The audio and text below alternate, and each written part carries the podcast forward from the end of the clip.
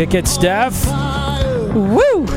Good evening, everybody, and welcome to a coming fall episode of Ignite Radio Live. Over the five mighty stations of Annunciation Radio for the Almighty. You are with Greg and Stephanie Schlueter and our son Dominic's debut on sound. Thank you, Dee, for being here.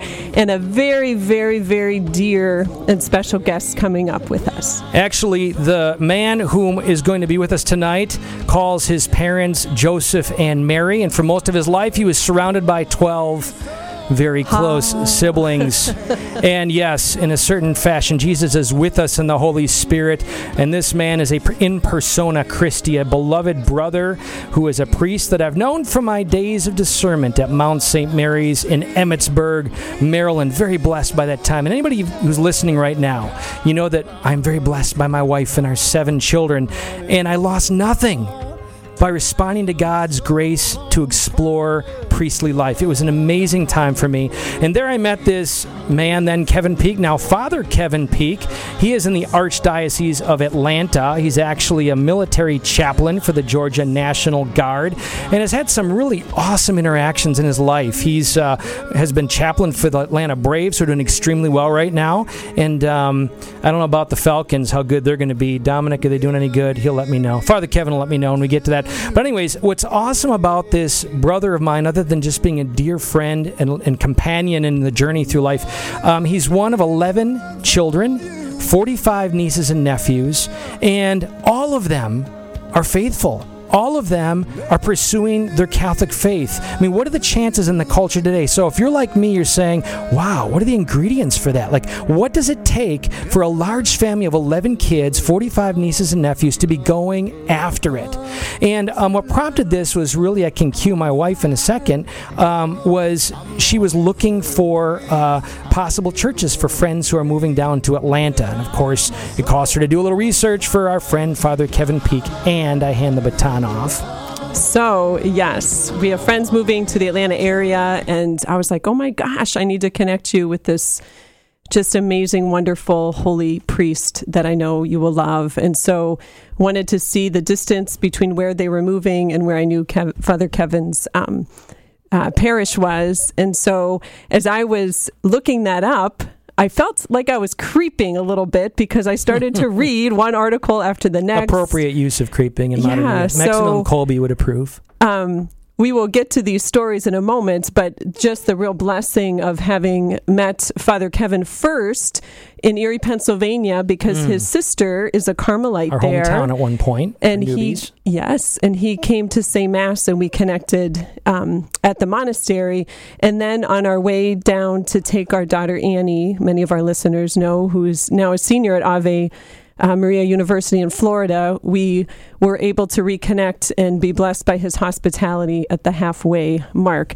So, just meeting him again and story after story after story. So, I knew kind of general things. The man could write a book already and then some, at least a four volume book with his experiences and just beautiful moments in his priesthood.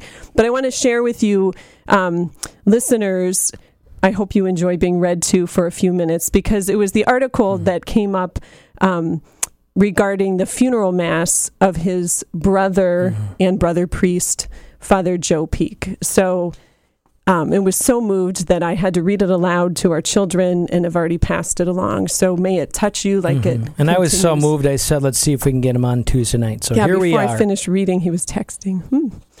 So, this is from Dunwoody, Georgia. As they sang the Salve Regina, scores of Atlanta's priests and its three bishops, one by one, blessed the casket of Father Joseph M. Peak in the sunshine outside All Saints Church at the March 18th funeral mass. Confronted with leukemia just prior to his priestly ordination in 2002, Father Peak turned his physical illnesses into a prayer for his brother priests. Mm. He died March 14th at the age of 50 at All Saints. One of 11 children, Father Peak received a bone marrow transplant from his sister Kathleen in 2003. The transplant addressed his leukemia, but he suffered from severe complications for the remainder of his life, including a graft versus host disease and squamous cell carcinoma. He continued to minister as much as possible, including to the sick in special ministries and at parishes.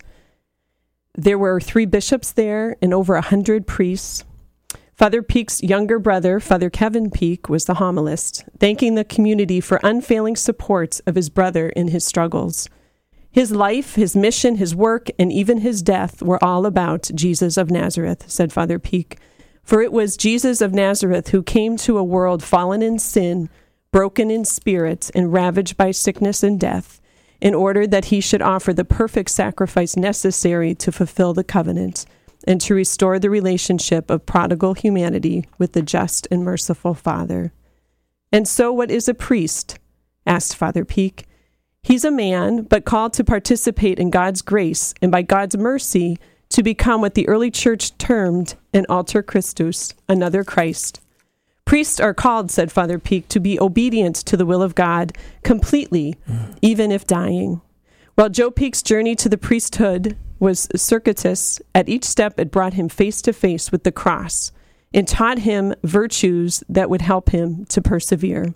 Father Joe was no stranger to suffering, but was willing to patiently endure it and often defeat it. Mm. Thus, it was as if he were bo- was born and ordained to suffer, said Father Peak. The oldest son, he grew up in metro Atlanta, where the family belonged to Immaculate Heart of Mary Church, he went into the U.S. Navy serving as a helicopter crewman and rescue swimmer. He was co sponsored in the seminary by the U.S. Archdiocese for the Military Services and the Archdiocese of Atlanta and hoped to be a naval chaplain. But as ordination approached, he could not physically complete his daily running regimen and was diagnosed with leukemia. At the same time, the sex abuse scandal involving priests of the Boston Archdiocese was breaking. Immediately at the very onset, with that backdrop of the scandals, he offered his sufferings as a prayer for the priests of Atlanta, said his brother. He committed himself to being a priest priest. Mm-hmm. From that day forward, the suffering began. Following the bone marrow transplant, the priest's immune system assaulted his eyes, lungs, and intestines. In 2005, his skin began to thin out and bubble up, eventually splitting open. The wounds never responded to treatment for any length of time, but he didn't complain or rescind the commitment to pray and offer sufferings for his brother priests. The sufferings provided a power unknown to those who run from the cross, said Father Peak. Father Joe's sufferings and wounds and patient endurance spoke to us all and challenged us to reflect on our own understanding of the power of suffering and our own weakness and inability to endure it in our own lives or the lives of others, he said. In the face of scandal, God sent a remarkable priest to respond to the attack on the priesthood by showing love while in unrelenting pain. In the end, he was everything a priest should be a stand in for Christ, a sacramental continuation of his sacrificial presence here on earth, said Father Peak. I'm proud to call him my brother, but I'm even more honored and humbled to call him my fellow priest. And just in closing, um, I just need to add Monsignor Marin, who was the pastor at All Saints at the time, had some different comments um, regarding some beautiful, beautiful thoughts. But I just want to end with one of them. He said, And if you are to understand Joe Peak, you have to understand his family. But trying to understand the Peak family is like trying to understand the Trinity. Nevertheless, the fact that the Trinity is a mystery does not prevent us from probing into it. And at this time, I can say without any doubt that this family is superb. The family strength was evident in the care they provided to the priest, particularly in the last year of his life when they knitted together daily and nightly support. Mm-hmm. Father Kevin Peak moved into the All Saints Rectory while parents and other siblings gave respite and medical care. Assisting the family were many All Saints parishioners who helped dress wounds, provide food, prayer, and transportation to medical appointments. What I have seen over the last 12 months or more, he said, I give thanks to God for calling me to the priesthood because I have seen in action before my eyes every day, not just the corporal, but the spiritual works of mercy. And it has been heartening to me to see that. Truly amazing. Folks, against a backdrop of news that surrounds us with clouds, right? Confusion, toxicity, all of that. What a beautiful proclamation of God's grace. Not pronouncing them saints, but a beautiful testimony to God alive in a family. My friend in a moment is going to be with us, Father Kevin, his brother, Father Joseph. And in fact, it may be helpful for us to even think of that word evangelization. The Greek euangelion. You see the word EU is in good life, eulogy, good messaging somebody is literally what it means euangelion to good message somebody. This is the good news to tell the story of good news of god alive present and powerfully in our lives. And i'm so moved by that to have uh, father kevin with us. So with no further ado why don't we bring up father kevin? How you doing father I'm doing great, brother. How are you? So blessed, very good. So blessed to have you with us tonight, and what a powerful testimony. So we're going to back it up a little, Father Kevin. So many questions in my mind, but I'm going to try to stay focused. Um, with this Ignite Radio Live, we we like to encourage Catholics to know that Revelations 12:11 we know the enemy is around us. We know he is formidable, not just in the papers, but he's attacking anybody who has the audacity to live their marriage vows or their priestly vows. The enemy is going after that. The enemy is there. So the question, how do we defeat the enemy? Revelations 12:11. We defeat him by the blood of the lamb, which is the holy mass, and the word of our testimony. So, I want to ask you first before we get into some of this story and your beautiful family, Padre, um, share with us a little bit of the Father Kevin Peak story of you growing up and coming to know and really choose to deliberately live for Jesus Christ in the fullness of our Catholic faith. Amen. Well, um, you know, it, it, it's kind of interesting because when you uh, look back on some of these statistics and polls that have been done uh, in years recently, uh, there's a lot of adults who have been asked about their childhood and um, and they ask them, you know, which one of your parents was more spiritual, right? Or more religious, more, you know, whatnot. And uh, a, a great number, uh, and I want to say it's up in the 80%, the 85% category, will say, uh, no, I'm sorry, it's like 92% will say the mother. Mm-hmm. But then when they ask, who did you get your faith from? Like, who did you draw it from? You know, who, who impressed you the most? Who shaped you the most? 85% will say the Father. Interesting. Wow. Um, so it, it seems a total flip. Right. But I think what it is um, is that, you know, when you're a kid, your dad can do anything. You know, my my dad can beat up your dad. You know, whatever, right? right? And and your dad can do anything. He can fix anything. He can get anything. He knows everything, right? And so when you see your dad, you know, kneeling in prayer mm. and, and, and deep, heartfelt, honest prayer, it makes an impression on you. Mm. And uh, talking amongst my siblings, uh, that's something that came out very strongly was, you know, my mom – she was the one. My, my dad was a pilot for the airlines, so he was gone a lot.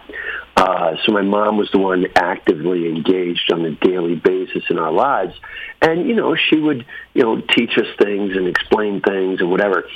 But dad was the one that at mass on Sunday and daily mass, you know, because if he was home, we'd go to daily mass. Um, he would take the youngest children and he would hold them next to him mm. throughout the mass, kind of explaining things, talking about the mass, whatnot. And then Beautiful. after communion, he would come back to his pew and he would kneel down and he would take those two youngest again. You know, it, it was it was partially a control tactic. Right? I mean, let's be real, right? But it was so wise man. training. You know, he would take us as he knelt down. He would take us kind of on his thighs and and he would start to pray in our ears. Mm.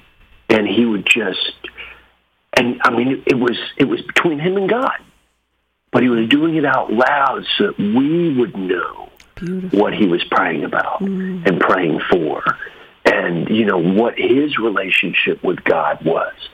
And I, I think mm. if there's anything uh, in our world today that that we need more of within the context of the family.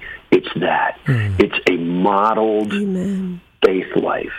it's it's a personal faith life that then is modeled. That the evangelium that you were talking about there earlier, mm-hmm. it's got to take place within our family first, within our you know parent to child, and that was such a powerful moment. And right there around the Eucharist, mm-hmm. uh, and and it just knit it all together.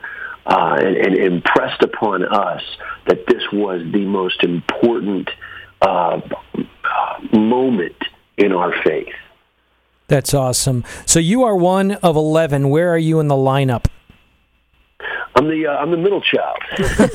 of course you are. So father, yeah, yeah, the bridge builder, the peacemaker, you know, the favorite. That's awesome. So your your parents and your dad, in particular, an icon of the Father in heaven, and impressing upon you that this is real and serious. That certainly forged in you a compass and a character.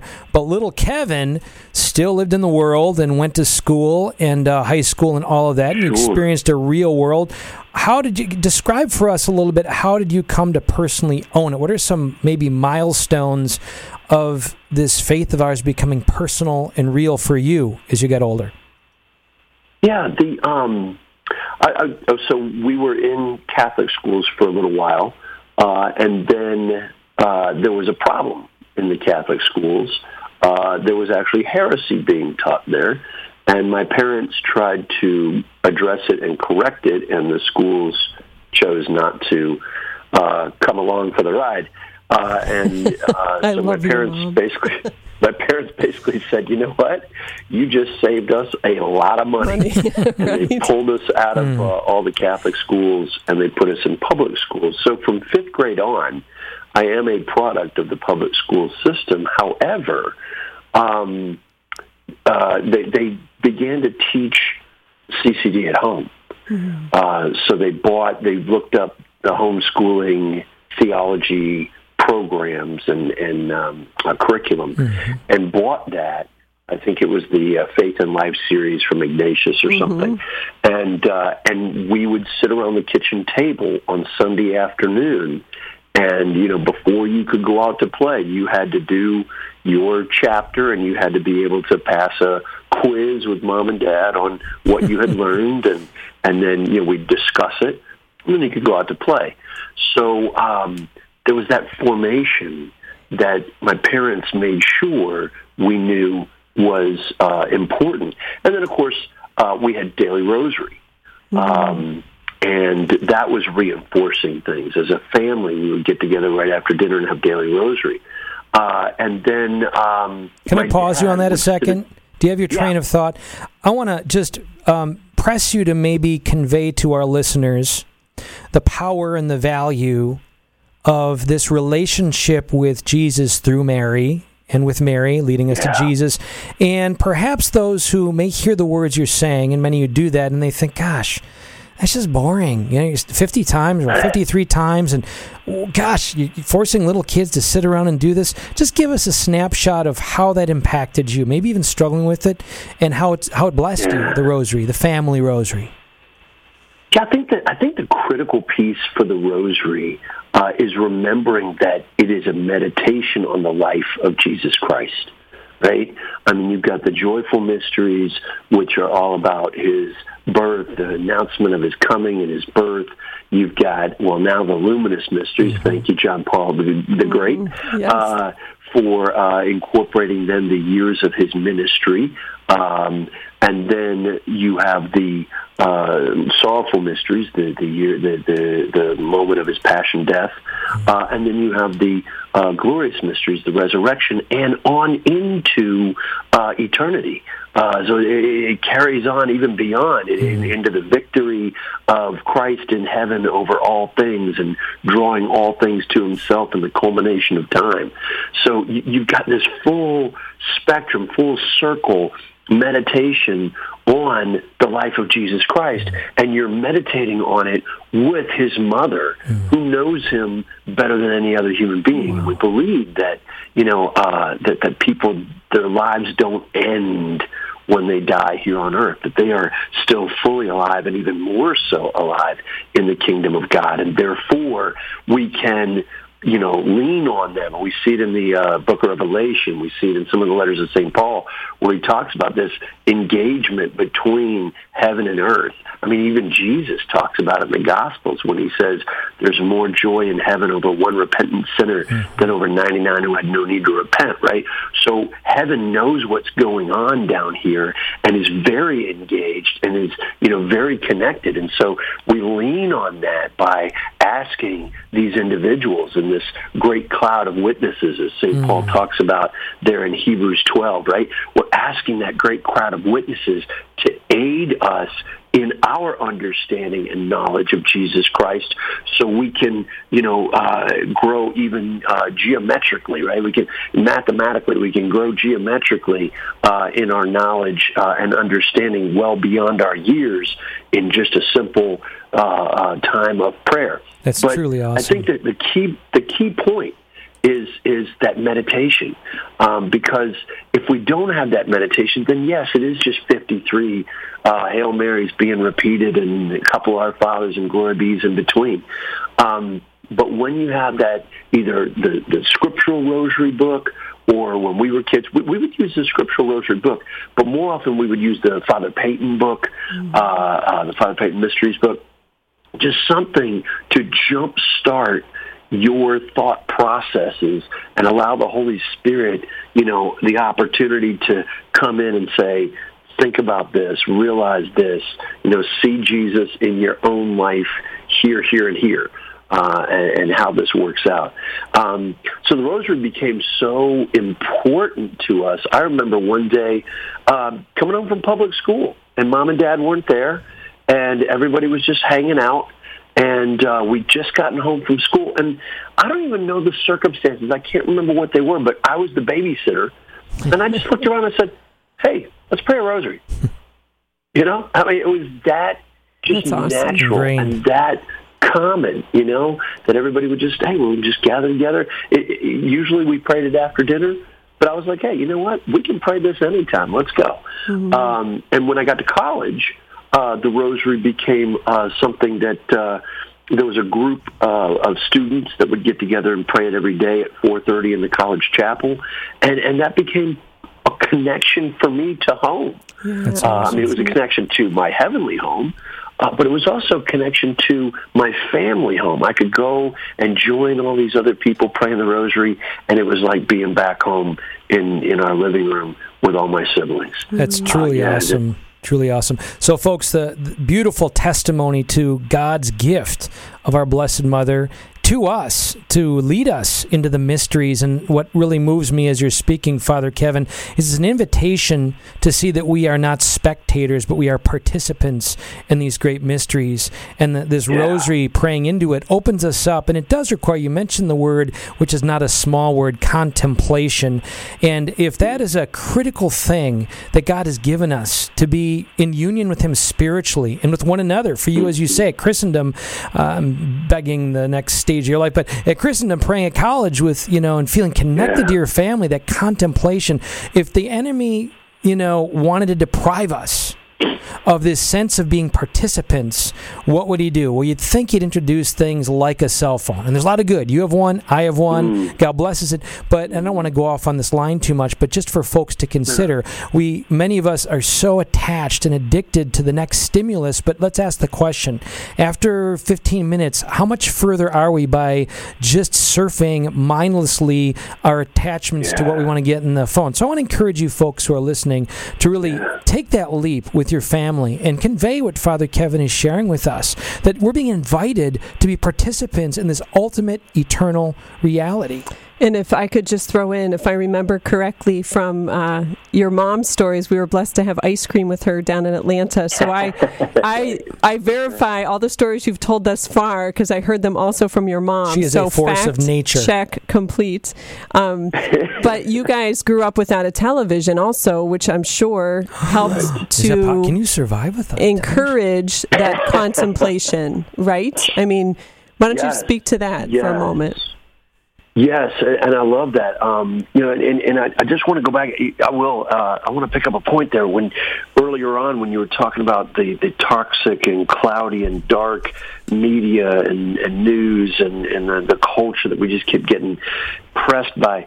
I'm, I'm actually on a retreat right now, um, and one of the priest friends of mine uh, was talking about it. He said, "You know, if the devil to to, to destroy the church, to to destroy families, to destroy our culture, whatever." What he wants more than anything else is to separate us from reality, mm. right? Because in reality is truth. And so, and truth is God, right? Mm. Jesus said, I am the way, the truth, and the life.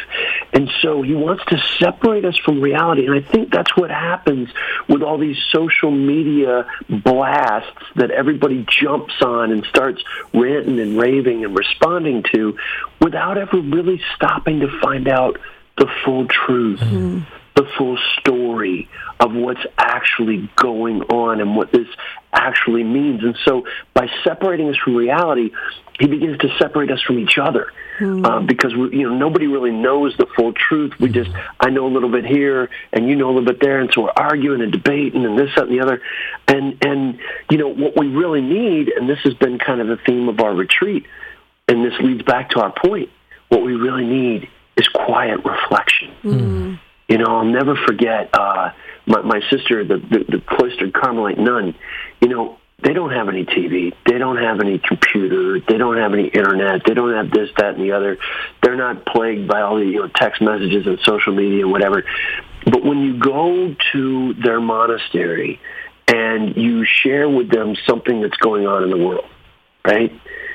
They just have like a keen insight mm. that goes right to the heart of the issue and they're like, well, this is what we need to be doing, or this is what we mm-hmm. need to be thinking about that, or this is what we need to be praying about that. And you're like, that is so right on. Right. Right? And they didn't even know what the issue was mm. until you just said it to them five minutes ago, right? Mm. Yeah. But it comes from that reflective, contemplative, quiet, prayerful space that we create in our own homes, you know? And I, I tell you what, I still don't watch TV. Uh, I may watch a sports game once in a while, but mm-hmm. I still don't watch TV. And I'm in the mi- uh, military. I'm, we're supposed to stay up with all the latest events. You know, I, I, I hear that uh, Iran may have bombed some oil fields mm-hmm. in Saudi Arabia this weekend or whatever. We're supposed to stay up on that because we got to respond to these things. But you know what? I hear it all. I hear it all indirectly. Mm-hmm. You know, everybody's talking about it, or it's out there. It gets to you. Whatever you need to know, will get to you but I still don't have a TV because I want my house, I want my room to be a detox station from the world mm. where I can sit in quiet, reflective contemplation with God and hear Him, mm. you know, and, awesome. and, and know Him. In right? fact, as you're speaking, I have vivid images of the very monastery in Erie, Pennsylvania, where your sister is at. And through the duration of my years of my wife and I leading ministry, by God's grace, very formidable in Erie, Pennsylvania, we would hear often of people who would go to the sisters and ask for prayers for us and for this movement.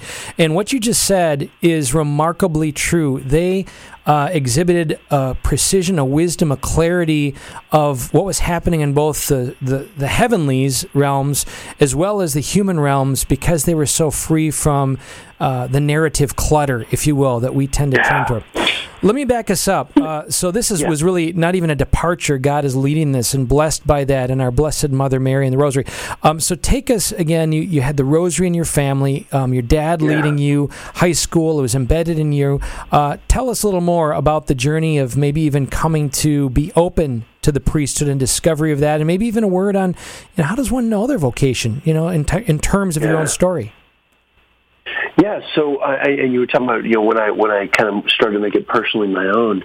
Um, you know, I, I w- there was there was a certain fear of dad, let me put it that way, that uh, that made sure you didn't stray while you were under his roof. like a good uh, dad. Quick, quick, short story, right? We were we were never allowed to go to R-rated movies, of course, and when PG-13 came out, we were never allowed to go to PG-13 mm-hmm. movies. So my sister and I one night go out to the movies and we picked a movie that I don't know the marquee said was PG. So we called home, told my dad, yeah, we're going to this movie. Okay, we'll be home by whenever. We go into the movie. My dad opened the newspaper, and the newspaper said it was R. Oh, oh. no! oh, We came out of the, we came out of the theater, and the car was gone. I called home. Now this was an old beat up car. Nobody steals an old beat up car. I called home and my dad didn't even say hello. He just said start walking. and hung up. Right? I mean, you did not want to betray dad, right? So, so there was a little bit of that in the process. But uh, when I got to be 18, and I started looking. You know, I was I was going to be. Uh, uh, my my first goal was to be a Marine Harrier pilot. I had a, a scholarship to Georgia Tech. I was going to do uh, aeronautical engineering and, and go that route. Um, but I, but that was about when we were gearing up for Desert Storm and all that. And I thought, you know, if I'm going to be jumping off of carrier decks, I need to make sure I know where my soul's going if that plane doesn't, you know, transfer uh, into forward progress, right? So, um, so I began to really kind of study it for myself at that point. Um, and I realized that the only reason I was Catholic was because my parents had put me in the car and taken me to a Catholic church every Sunday. You know, if they'd taken me to a mosque, I'd be Muslim. If they'd taken me to a synagogue, I'd be Jewish. You know, uh, Baptist church, I'd be Baptist, right? So I began to like dig in, and uh, my parents sent me on a pilgrimage uh, to Fatima, Portugal. There was a priest in South Dakota named Father Robert Fox. He's got a lot of books out there. He's passed away now. God rest his soul. He, um, I think he went down to EWTN in, in his retirement and kind of lived down there for a little while. But what a uh, sainted soul! yes. and he used to run uh, female and male pilgrimages each summer for high school and college kids. And my parents tried to get all of us on those trips when we got to be, you know, graduates of high school. Uh, so it was kind of your rite of passage. Everybody would go on this trip. Uh, so I made my trip, and while I was over there, um, you know, I'd been to confession. We, we that was another thing that mom insisted on was that we get to confession every month. And a little little clue to families out there that might be listening, you know, that's a huge thing Right. because we talk about grace. You, know, you talk about amazing grace, right? And what amazing grace actually does, it, it changes us, it hmm. transforms us into other Christs, right? So what do you want to be as a parent? Do you want to be raising, you know, three, four, five little hellions around your house? Or do you want to be raising three, four, five little Jesus Christs around your house, right? Well, God gives us this sacrament to aid in that transformation. So my mom used it generously and liberally and made sure we went every month. but when I was in Fatima, uh, it was the first time that I'd actually had like three or four days to prepare for a confession, you know, seriously and clearly and directly. So it was probably the most profound confession I ever made. And at the end of it, Father Fox looks at me and he says, You ever thought about being a priest? And I was like, dude, you just heard all of my sins, like the worst I am at, you know, me at my worst, and you're saying I should be a priest? Awesome. I mean, this is crazy. but I went out and I prayed about it, and, you know, when I was a kid, I had thought about it, but I kind of pushed that aside once I found out that girls really don't have cooties. uh, and, uh, and so I, uh, uh, but it came back now, and it was something I had to reckon with. And so because of that, I changed. Uh, I, I came home and uh, gave up the uh, uh, dream of Georgia Tech, and I went to uh, Christendom College to uh, to begin to study more about my faith and get to know it more and whatnot. And actually, there, uh, you know, again, getting back to the point of making my faith my own. Um, there, I actually met a uh, an amazing young lady. At the time, Kathy Kelly, now uh, Kathy Sternfels, and just such a prayerful and spiritual and and beautiful young woman who was aware of you know uh, my need to develop my faith, and and so we would pray the rosary together. And she would ask me to lead meditations as we prayed the rosary together, um, which, you know, I, I'd never done that before. I, we'd always read it out of the book, right? So now I had to kind of dig deep into my own experience of God and the scriptures and the sacraments and Our Lady and whatever, and and and put together, you know, things that we could think about while we were praying these mysteries. Uh, and so Kathy became a, a, a catalyst, uh, bringing together everything I had experienced through my childhood, mm. uh, through this retreat, through everything, through the, what we were learning in class. And she just molded it and, and fashioned it all together as, a, wow. as an instrument of God in my soul, um, which then caused me, of course, to have to go deeper into my discernment. Mm-hmm. Uh, so, in a sense, she uh, she worked her way out of a relationship. so it was platonic. She, uh, she and I. Not, she and I are still uh, really, really good friends to this day. No, mm-hmm. no, we dated. We dated right. for four and a half years. Yeah, I, I uh, caught the college. vibe. Yes. Yeah, no, we were, and, and I tell you what, it, it came down to where I was wrestling God mm-hmm. in the chapel uh, every night mm-hmm. uh, between you know asking her to marry me and and becoming a priest. But uh, but God won, and and uh, Kathy was very gracious. Uh, in fact, she bought me my first vestment. Wow, uh, came down to my ordination and bought me my first vestment, and yeah, just just really a pivotal part of my uh, uh, evangelization and, and conversion it's of heart and soul to, to yeah. Christ. So let me put something in focus here, and I, I really love the story, God's grace and design, which I think for the most part, duly noting, you know, you and I are, are fallen. You were blessed with a hmm. family foundation. You were blessed with points of support and encouragement, contemplation, rosary, all of that. But I want to put in focus that maybe that that quality of discernment and just straight up you don't get to have sex. You don't get to have companionship yeah. and come home to somebody. The prominent things a young man or maybe a young woman thinks about that, you know, yeah. desire for another person to be present to you.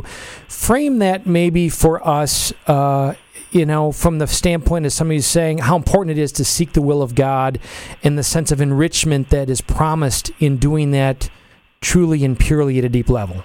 I don't know if that yeah, yeah. You know, um, our, our retreat master uh, yesterday said, or maybe it was today, I don't remember, but but he said, you know, when it comes down to uh, that discernment and the um, the recruiting of seminarians and so he said you've got to find the individual who would die for his faith. Mm. Or her faith, if we're talking about a religious, right? Mm-hmm. You've got to find the individual who would die, who would be willing to sacrifice everything. Because if you ask somebody, well, would you sacrifice everything for that? Well, yeah. Well, then you have no problem dying, mm-hmm. right? Because because you are you, you, just said it. You would sacrifice mm-hmm. everything, right? Um, and and vice versa. If I'm willing to die, then I'll sacrifice anything, mm-hmm. right? Mm-hmm. Um, uh, you know, so it's it's a it's a uh, ebb and flow. It's a vice versa. Mm-hmm. And so, um, you know, going back to, you know, my dad was military, my sister was a, a Navy nurse, my brother was a Navy search and rescue.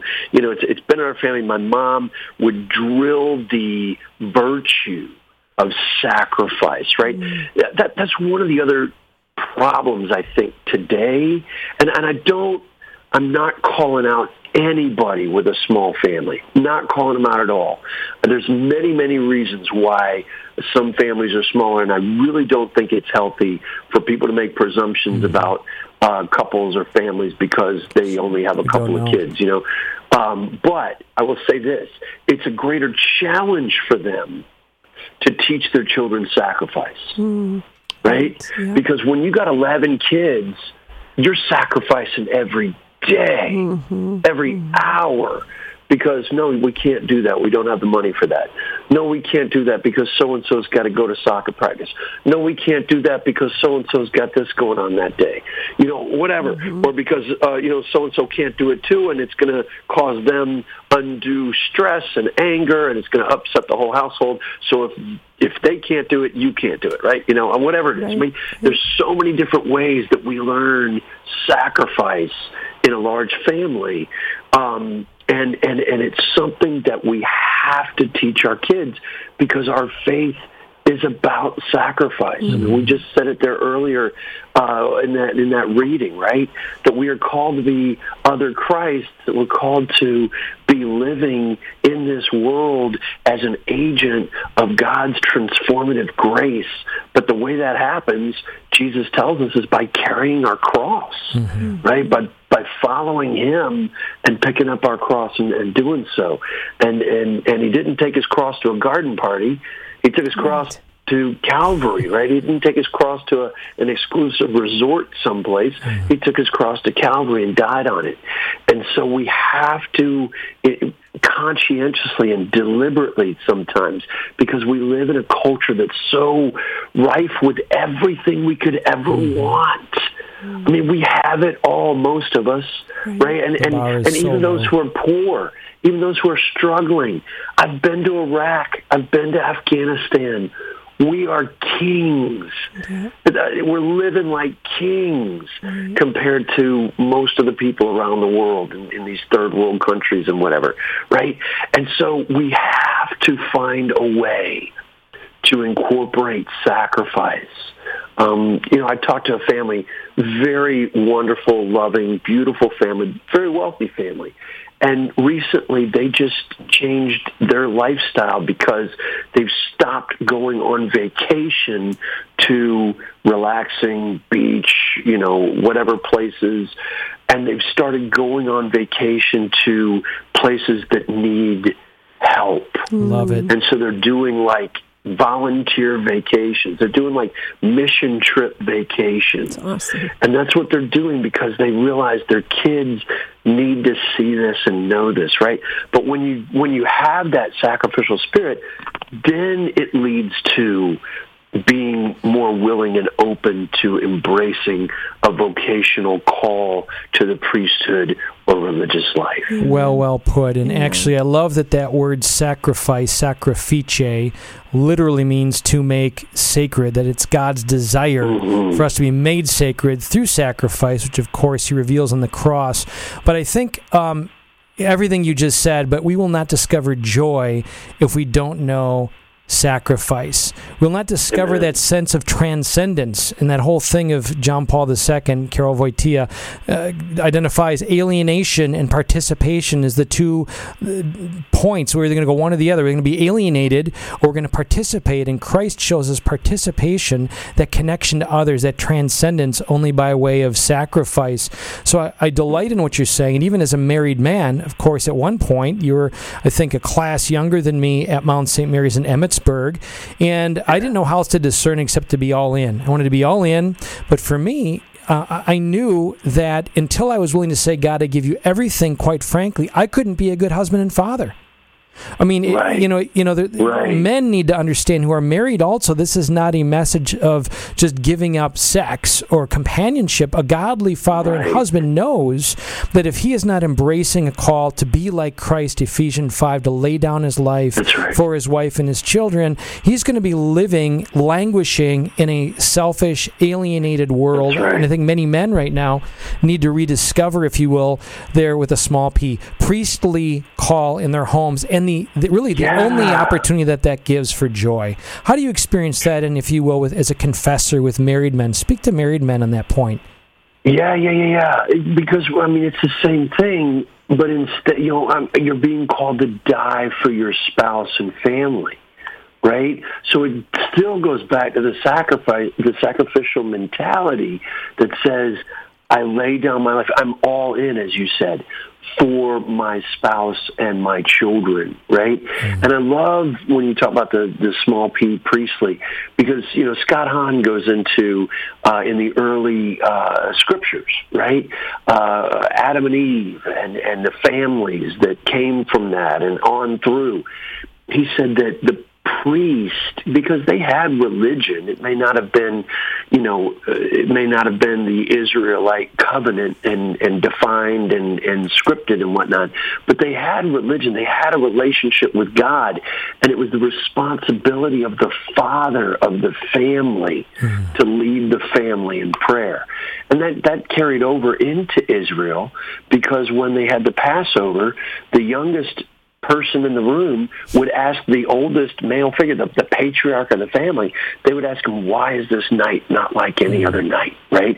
And then the patriarch of the family would wax eloquent about the history of Israel and the Passover and the providence and protection of God. And I mean, he would go into the all the detail and tell the entire story of the people Israel. And I wonder sometimes how many of our fathers could sit down at the dinner table and just tell the story mm. of you know uh, of salvation history awesome. uh, in the context of Christ and and, the, and His church. I mean, it's it, but that's what we ought to be, and that's what we are called to be in order to have that family um, formed and developed and enriched the way God desires and intends. And so, when it comes to you know counseling uh, couples or, or, or, or dads and, and husbands, when it comes to you know the men in the parish, when it comes to talking about family life, those are the themes that I talk about because you know it goes all the way back to Adam. Adam was told by God to till and keep the garden. And that means to work the garden and protect the garden. Well, in that garden was Eve. Mm. And so his responsibility was to till and protect the garden, but to till and protect Eve, right? That's awesome. And and and all her offspring uh, that would come from that, and uh, and so th- there's just this beautiful uh, vocation there. Uh, you know, it's it's a uh, the, the, the priest, we call him father because he's the father of the parish family, right? Um, but we call dad father because he's the father of our family. There's so many parallels and connections uh, uh, within uh, those vocations. We are we are complementary to each other. We complete each other. And uh, I tell my couples, I need you. I need you to be faithful and you know uh, uh, fulfilled couples and, and, and families for, to support me. Awesome. And you need me to be a faithful and fulfilled priest to support you. I mean, we, we, we build each other up. Absolutely. Absolutely. Father, you are speaking words of delight and joy and truth. And you mentioned earlier that on your retreat that uh, today's culture, the enemy works by wanting to separate us from reality. And of course, it's all about real presence, the very presence of Jesus. Yeah. And we're all members of this body of Christ. We call real presence. And you're talking about the nature of sacrifice, which is not uh, the modern postulate. The modern postulate is how can I preserve my comfort in every way? And certainly those are good things Thanks be to God for the creator of air conditioning. I'm just going to say it. But but but but you know, do we receive do we receive every discomfort as God's hand molding us? That's something I invite our family often in our prayer. You know, to my children and my wife, Lord, help us to recognize every discomfort as an occasion for your hand to mold me. Relational discomfort, emotional discomfort, physical discomfort. Do we receive that as God's hand molding us? But I want to segue with a little bit of time we have left. There's so much, and you bring such light to this, and yes, I thank God so for you and your priesthood and just our friendship and the church that you bring to us right now. Many looking for that light in many ways from a broken, wounded church, but we know that Christ is his church and triumphant. Anyways, I digress. So, what was going through your heart, mind, as Stephanie was reading uh, a little bit of your story from three years ago involving the journey with Father Joe? Some very powerful themes that that are really were echoing here of sacrifice and self gift, and especially now at the re, you know looking at the scandal in the church and your brother Father Joseph willing to suffer for that, and your family rallying around. Just what what went on with you? What are some points right now in this sitting with what's going on in the world three years later? That strike you as a priest? Amen. Well, you know, I got to say, she was reading it, and I, I, I read it. You know, you guys sent me the link just to refresh me, and I read it. Um, but as she was reading it, I mean, I just was welling up in tears because mm. um, my brother was such a uh, an amazing mm. and beautiful person, and I remember so much of his offering uh, for the church. And one of the things I said in in my homily uh, that kind of relates to what you're you're asking. Um, you know, he said he was suffering and he was offering it for the priest of the Archdiocese of Atlanta. And so one night, as I was changing his uh, dressings and, and he was just in incredible pain, mm-hmm. I, I stopped for a moment and I looked at him and I said, I, I need to ask your forgiveness. And and he looks at me. and He's like, "For for what?" And I said, "Well, you said you were offering this for the priests of the Archdiocese of Atlanta, mm. and and I'm one of those priests, and oh. obviously I've I've contributed mm. to your suffering, uh, and I've benefited from your suffering. So I just want to ask your forgiveness." And he looked at me and he goes. Well, I'm a priest of the archdiocese too. That's just, awesome. It just hit me, and I, I was like, "Wow, wow!" You know, there it is.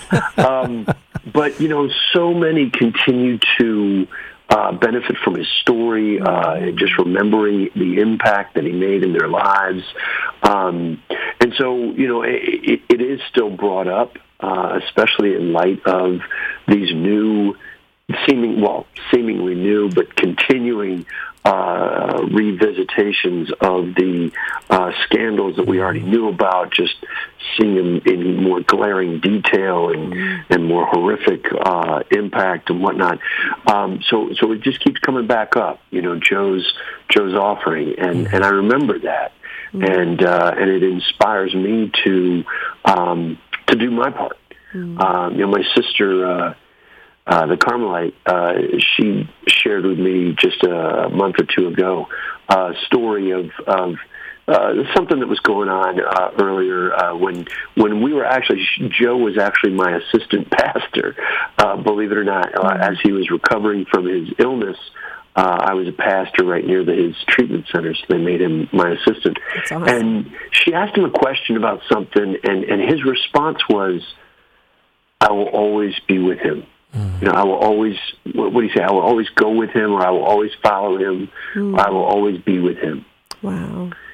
And, you know, now in hindsight, with him gone, or him, you know, deceased, um, it, it, it, it's that much more powerful. Right. Like, I know he's here with me. Right. I know he's walking with me, and uh, and it inspires me to continue to uh, up my game, so mm-hmm. to speak, uh, of uh, of sacrifice and, and focus on and, and, and focus on eternity, mm-hmm. um, on the on the kingdom of God, and, and, and bringing that kingdom to bear upon this earth. You, know, you talk about the joy um, carrying that joy. One of the things that Monsignor Marin mentioned, right, was the joy of the family and the way that we carried through. Mm. Uh, and I, I think, again, that all goes back to that foundation and formation.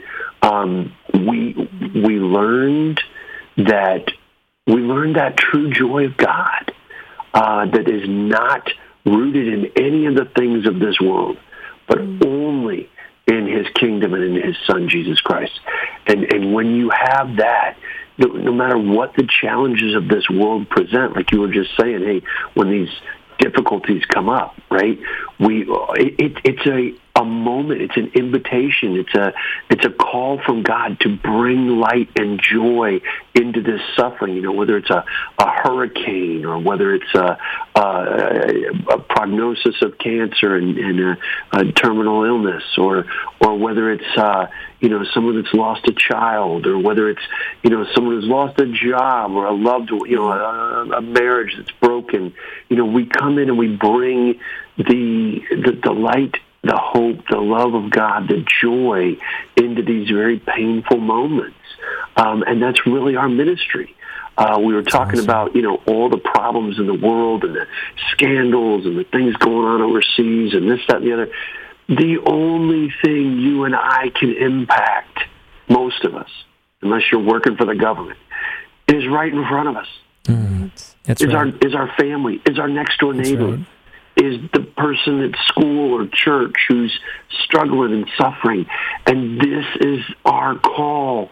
This is how we rebuild the church right now. This is how we, we rebuild uh, the message of salvation is by carrying it out to that one, two, five, ten people that are in my circle of influence that need to know the love and, and presence of Jesus Christ. Father, you got me doing the Greg nod. I'm a very expressive listener. I'm just yeah. like, you know, moving, nodding, yes and forth, praising God, thanking Him for your words. Amen. Um, so, just a quick cue. When we hear the music, we'll have to come in for a quick landing, but I'm saying that to give you permission now with a few moments that we have. Speak to that family that the parents may be faithful going to church, but they feel things are too far gone in their home. Kids are in their video games, yeah. they're in their devices. What you painted is a portrait of a family from the beginning that was seeking to do it. They're like, uh, I don't even know where to begin. Just kids are ruling the house. Yeah. Just speak to them right now. Give some encouragement to grandparents and parents who feel too far gone.